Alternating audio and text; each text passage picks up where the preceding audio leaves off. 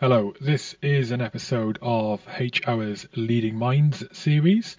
The Leading Minds series was initially a completely separate podcast that I started as a pilot during the pandemic in 2020. Uh, the first bunch of episodes were all done via online interviews, so via one of the online video interview platforms. And it is a series where I conduct a structured interview with successful leaders from either a military background, a sporting background, a business background, or a combination of all three. After these, uh, the initial pilot episodes have been released, which is what you're going to listen to now, um, I will continue on with the series interviewing new people and carry on under the H Hour banner. Uh, so sit back, listen in, or stand up, or whatever you're doing, and enjoy this episode of uh, of H Hour's Leading Minds. Today's guest is Lieutenant Colonel Mark Swan. I served with Colonel Swan when I was serving with the Parachute Regiment years ago. Obviously, he wasn't a colonel then. He is currently the commanding officer of the 3rd Battalion, the Parachute Regiment.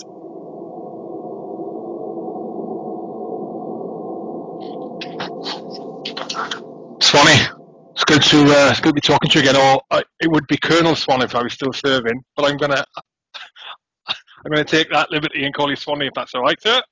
That's perfectly fine, Hugh. It's good to see you again. it's good to see you. Good to see you. Let's um, I'm going to roll straight into it. CO3 para currently. Out of all your out of all your career or anything else you've been doing or do, what's your most memorable leadership position and why? Right, that's a, I mean that's a that's a tough one because you know, as you know, in the army, we, we kind of bounce, we bounce around a lot. Um, like all of us tend to get moved fairly often, and we command or lead different sort of teams of things. It's a tough one, and, and you know, I've I've bounced around in my 20 sort of years in, in as an officer in the army. Um, I spent about about 12 of them commanding paratroopers, and about 15 of them in in one of the para battalions or at the depot.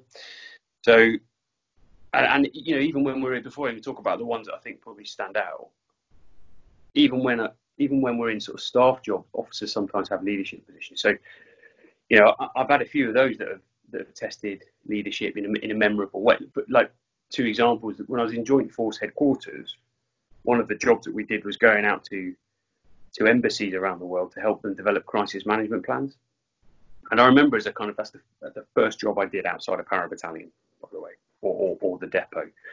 So I find myself as a young major in you know in a, in an embassy somewhere in the Middle East and, and working with essentially your civilians, locally employed civilians, foreign office workers, some really punchy people.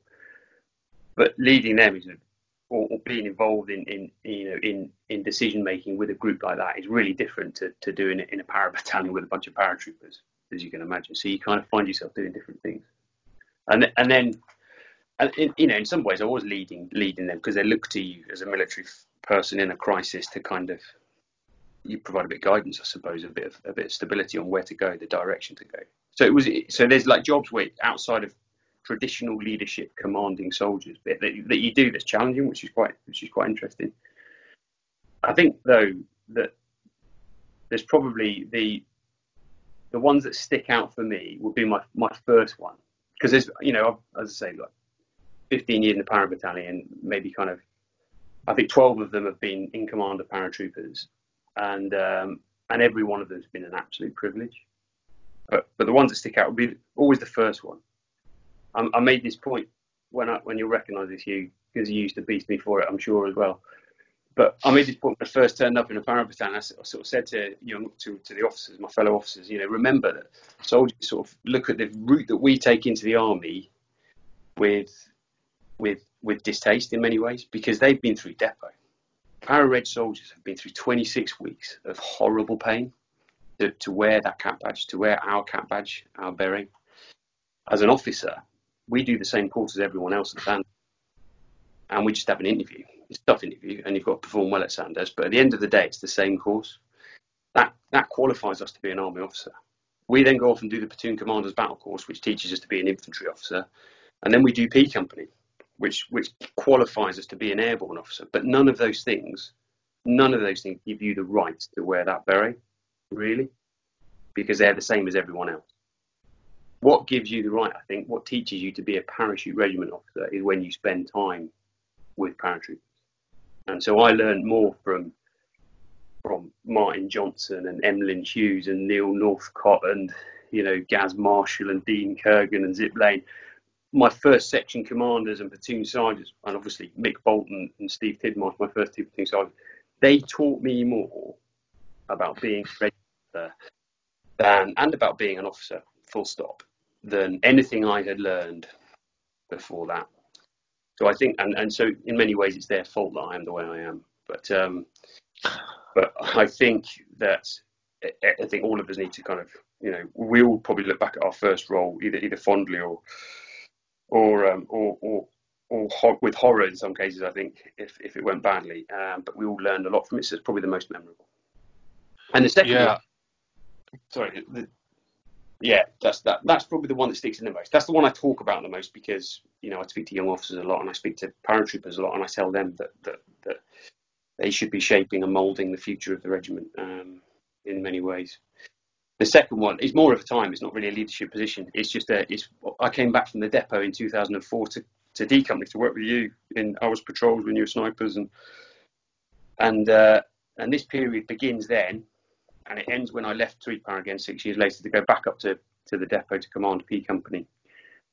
And it's not. I did several jobs: patrol platoon commander, air ops. I commanded D Company. I was the ops officer, the operations officer for for a couple of, and we did two tours together. I just look back as that that was the most professionally rewarding time of my career. I think, um, and it just it, it kind of I don't obviously we would look back with rose tinted glasses, don't we? But I think because of the tours and because of um, maybe because of my seniority, because I knew the battalion really well, I wasn't new to it. It kind of felt like a family, and, and my sort of fellow officers around. But you, you know, people used to call us the Captain's Revolutionary Command Council, didn't they? Um, and a group, little tight knit of, of, of guys commanding the patrols or, or the machine guns or the anti tanks, or then becoming the air ops officers and ops officers and adjutants and stuff. And we were just we were just thick as thieves, and we were thick as thieves with you guys as well. You know, the corporals and the senior NCOs in the battalion. We were just three para was an incredibly close knit unit, also inclusive. People who worked with us wanted to work with us and, and, and loved working with us. But but good lord, that was a that was a great time to be in be in the army, be in the reg, and particularly to be in three para. Sweet spot of the ops, wasn't it? Go, going back to your first role as platoon commander, I can imagine it being memorable with uh, with the flipping personalities of Mick Bolton and Steve Tidmarsh. Jesus, Yeah. Jesus, they are strong characters indeed, right? And, and that's it's, it's an odd thing that that was uh, it was it was an odd experience for me actually. On the flip side, when I became a platoon sergeant, that experience of being paired up Yeah. essentially with another commander who's got much less experience than I have, but then also a lot of knowledge that I didn't have. So mm. it was an officer, you know, like, like when you were platoon commander, a really weird thing, very unique to the that military. That kind of two uh, two commanders paired together. The junior one is gonna is gonna run the show, and it's very very strange, but it works. It works really well. On on that, thinking back, what's what's your most memorable mistake or your most significant mistake that you've made, and how did you overcome it? How did you deal with it? Um, so you, know, you mentioned this to me before, and I, I, I spent a lot of time thinking about this because for, for many, well, like, there's a whole number of factors why I spent a lot of time thinking. Firstly, I've made loads, like, like embarrassingly loads, so many. How I'm here, just extraordinary.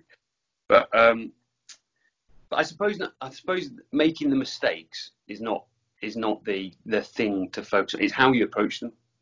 You know, I look back and I say "Oh, I should have taken more risk then, I- or I should have taken less risk then, or I should have I should have made that decision, or I should have employed this uh, advice. You know, whatever it is, it, it's a balance. You know, some, sometimes you just got to make a decision.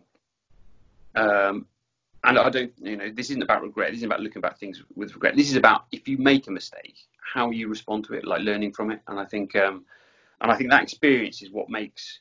I think it's a great thing about the the army in many ways uh, is that we don't, um, yeah, we kind of allow room for error. Clearly, there are some areas that, that you, we shouldn't, we will never accept. But in training, we kind of encourage failure. So the, the, the, phrase we use now is it's safe to fail. But we, so we always want people to, to work to failure so that they actually learn from it because it's the, it is the best way to learn. And I think the you know how you respond to it is, is what I think is what underpins your character and, and on fundamentally I think good leaders, the people who have, I've always been particularly impressed by, the people who have, you know, they've either they've, things have gone wrong and they've dealt with it in a really impressive way, or or similarly they've had massive successes and it hasn't gone to their head. You know, they've they've just always been, you know, they've always learned and they've always taken the good and the bad from every situation.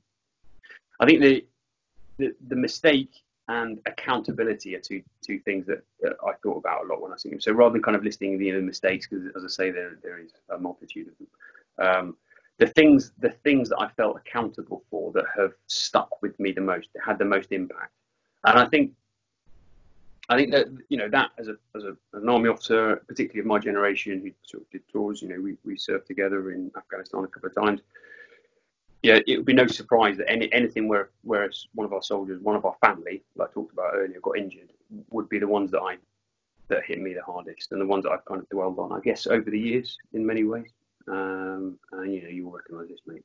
So the the thing I felt most accountable for is probably the incident at Kajaki when we lost Mark Wright and when when Stu Hale, Stu Pearson lost their legs. Um, and that you know that, that wasn't because I personally did anything wrong.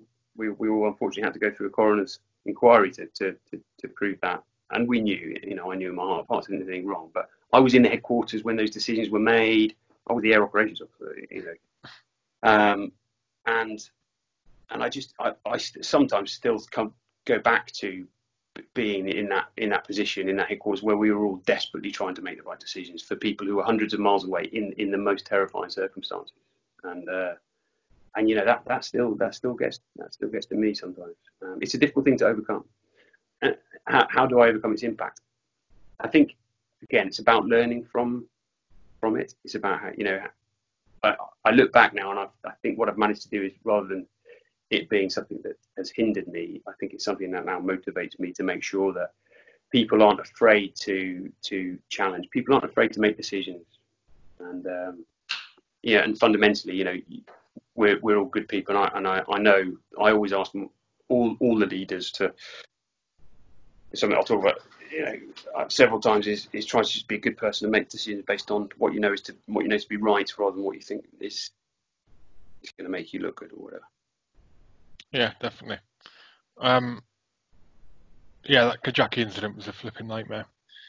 Uh, as were many, many, many, many incidents that occurred mate, on those ops. Mm. Um, and looking back with the benefit of hindsight, well, that's great. But you, you know, you make decisions based on what's going on, in the situation on the day, and uh, that was a crazy day. I mean, um, but the next question is about morale. Um, morale was at a morale was at a low ebb for a lot of people uh, after that day. Um, but noting maintenance, maintenance of morale as, as one of the, the principles of war. When when was the morale of your soldiers in whichever role you're in at its lowest ebb, and and how did you manage the situation? How did you get them back to a position um, where it was a, a, a risk-free level, if you like, of of morale? So I I don't think there's they. I'd love to be able to give you a story of, of when you know we were everything was on a low ebb and and there was this galvanizing moment where everybody's everybody's morale turned around. But you know, the the reality of the reality of the army and any organisation is that we're not we're not automatons. And you know, much as a lot of people externally will look into the army and they'll say, "Well, you're all robots, and you will just you know you will feel the same emotions similarly." I mean, that's that's just fundamentally not true. Um, because everybody is a is a free thinking, you know, free willed individual, and some people will be affected by by situations and incidents and environments in a very different way to others. And so I think the um, I, so I found it really hard to sort of identify when you know my morale has when sorry when when I I perceive morale to be low, but actually it's been my morale that's been low and not not everybody around.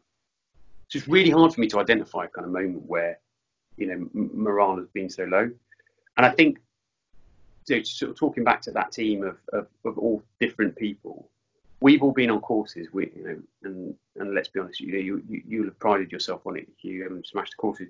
You will have got a, um, a pickup when you saw somebody else starting to hang out. So when in Brits, you probably felt a little bit better because, you know, they were struggling on a march or they were colder and wetter than you were. Um, and in some, and I'm not saying morale, if someone's feeling low, other people feel high. What I'm saying is that, that as a team, when you belong to a team, not when you're in a course and there's other people struggling, but when you're in a team like like the family that, that, that I felt part of in the past, and, and and in many ways like the family I feel part of now, you you've got you've got to kind of bounce off each other. And where an element of the team is really low because of a loss or a black moment or a you know just tough times, then you've got to look to the people who aren't struggling as hard to, to pick them up again. And it's one of the biggest things I've noticed since I've come back is that the tendency to medicalise quickly um, issues of, of um, you know, sometimes I say mental health, um, but, but, you know, someone's feeling a bit low, I, I sort of speak to an officer or, or a sergeant say, you know, what are we doing about someone who's feeling a bit low? And, you know, a year ago when I first did, did come back to the battalion, the response was often involved when they were going to see the doctor or when they were going to go to see their the medical health specialist.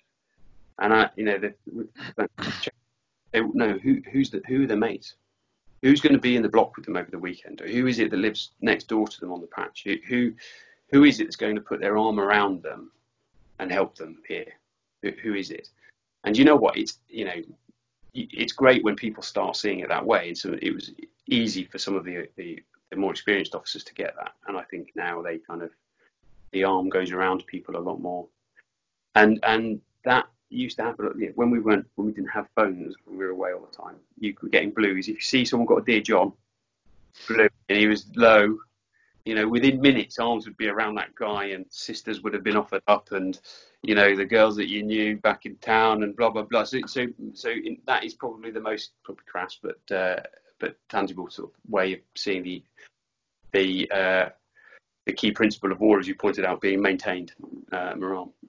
I think the the to give you a kind of example where we are at the moment, I wouldn't say morale in three para is low, right? But there are challenges.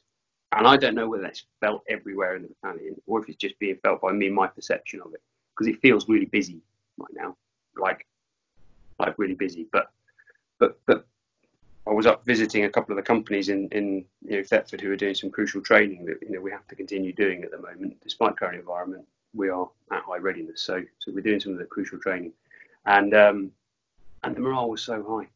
The soldiers were back; they weren't locked down. They were adhering to social distancing, and they were there were all these sort of very strange. You don't say close in anymore because you can't at the moment. You have to stay distant. But there were there were guys there who who were really thrilled to be back amongst their team and, and not locked down. Um, and that that for me is so that, that's reversed slightly my, my perception of, of guys being uh, perhaps at a slightly low ebb because there's you know, less operation opportunities and much more exercises to do and things.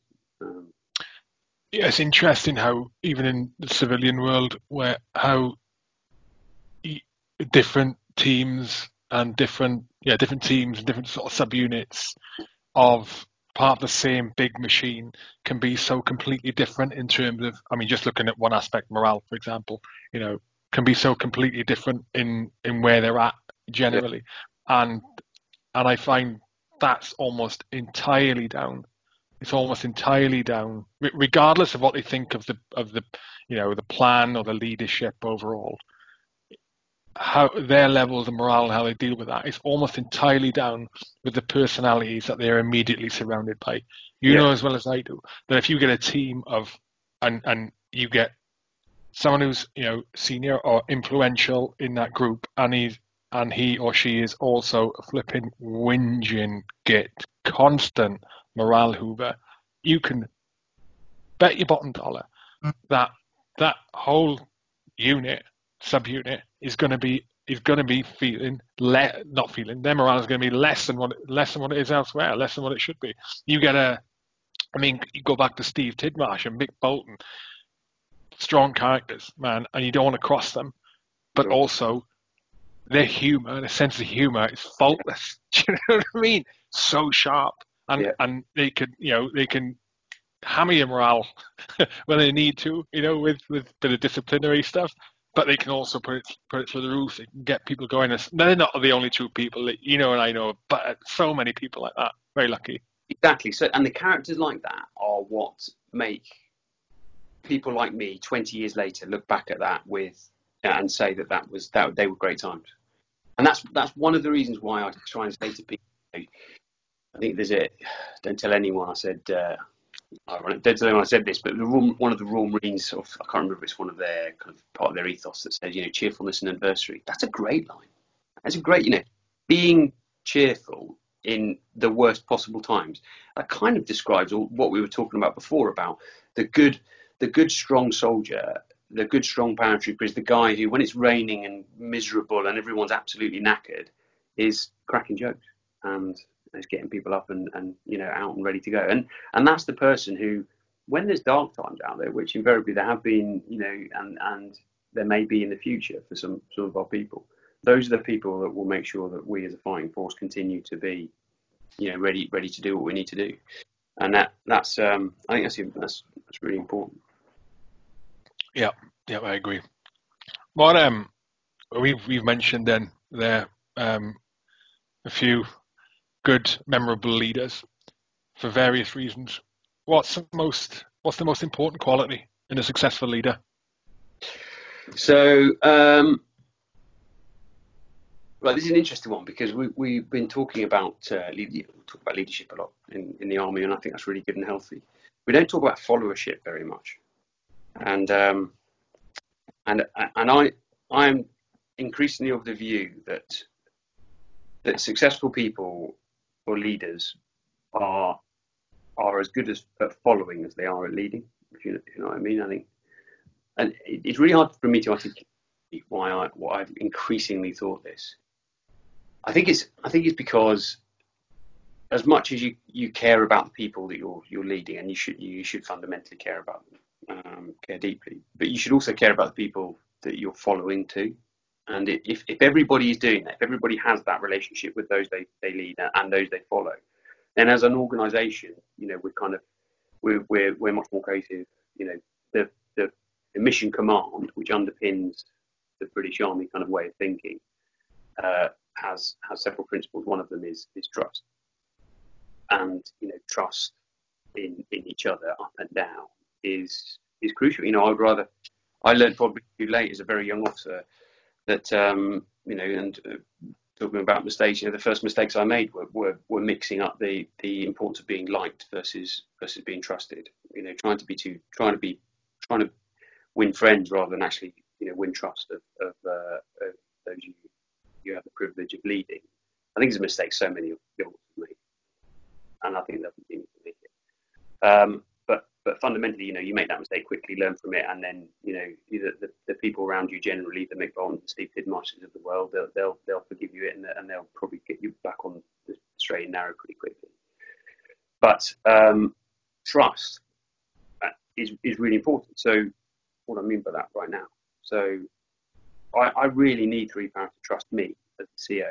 That trust that a I'm a good I'm a good bloke, and I'll talk about that in a second. Um, and b I'm making decisions based on you know that, that is always always always underpinned by the the, the deep sort of uh, desire I have to care for them and make sure they are safe, but at the same time achieve the mission because as much as I want to keep every soldier safe, at the same time we have a job. We're in an army to do a job.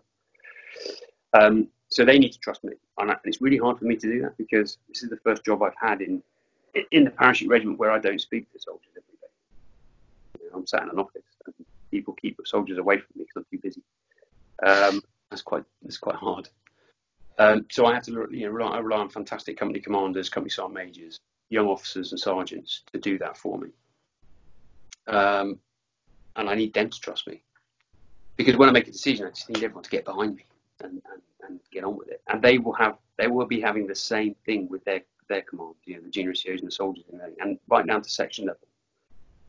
And in, in, a, in a very similar fashion, uh, you know, I need to, as well as I need them to trust me, I've got to trust them a bit. So I'm not meddling in every decision that uh, they're making. And I need to kind of say to them, this is broadly what I want you to achieve. How you achieve it is up to you. And uh, because trust is, is, is fundamental, you know. And if, if we don't do that, if it's not if it's trust isn't going both ways, as a follower and as a leader, then I think as an organisation there are just obstacles that will stop you being able to freely, you know, move forward. Um, so that's the first, probably the, the first most important quality. And I think the second quality is, is the one that you know I kind of I've always lived by, and, and, and that's just trying to be a good good person. You know, just just making uh, decisions based, as I say, not on not necessarily on what I want other people to think of me or, or my career or anything like that, but make decisions that I know are, are you know the right ones that that you know that look out for the people I'm looking after generally, um, or just right. You know, the the hard right way over the easy wrong way, and sometimes that that means you're not you may not be perceived to be looking after people, and the discipline is one of the classic examples of a commander, especially a CEO of three, but I have to um, occasionally you know, be be perceived as being a bit harsh on people, but fundamentally it's because you know it's the right decision to do. You can't you can't overlook a, a mistake, a, a, failing. You have to deal with it, and that's the morally right thing to do. But at the same time, it's also again making decisions not because you want to you want to you know win uh, plaudits from anywhere or, or, you want to attract attention from people. You're making decisions because you know it's right for the battalion. That's particularly hard for when you're talk, talking about organisations, organisational change. The Greek proverb that a good mate of mine talked about recently, and that's you know societies, and I paraphrase, society succeeds when when old men plant trees that they won't ever get to sit under the shade of. And you know sometimes when you're making decisions and the really tough leadership decisions you make sometimes aren't on operations. They're actually they're actually here. It's, they're in camp because it's, it's hard commanding paratroopers who aren't on operations because they, they you know, they, there's a number of other things you're dealing with. Um, in that way, operations is fairly easy. But when you're when you're making those decisions here about the organisation, about someone's career, about the culture of the battalion, about about you know the way you want the army or society to perceive the regiment, I think you're trying to make decisions that will ultimately you'll see that you won't see the benefits of. I won't see the benefits of the CF3. I'm hoping my successor will, or, or his or her successor will in the future. You know, so that's the that's the the, the second thing I think is really important as leader. People who make make decisions for the right reason, not for necessarily their their, their own own reasons. Being a good bloke. Makes perfect sense. Colonel Swan, it's been an absolute pleasure talking to you and catching up again after all these years. Good to see you, Hugh. Yeah. Well done, mate. I, Thanks pleasure listening to some of these podcasts. No, good. Um, well done to you, mate, for, for everything you've, you've achieved in your career so far. And uh, I hope you hope you continue to go up the ranks. Um, and I will catch you in Colchester sooner rather than later for a beer, hopefully. I look forward to it, mate. Stay safe. Good luck. Take care. Thanks. Bye. That's it. Thank you for listening to this episode of H Hours Leading Minds. Uh, don't forget to check out the uh, the other H Hour podcasts, which you may enjoy, you may not, or if you want to wait for the next Leading Minds episode, then keep your ears to the ground. They're out roughly once a month. If you enjoy listening to the podcast, you can also, if you wish, choose to become a patron of the H Hour podcast at patreon.com forward slash HK podcasts. That Patreon dot com forward slash HK podcasts. Thank you. Until next time, out.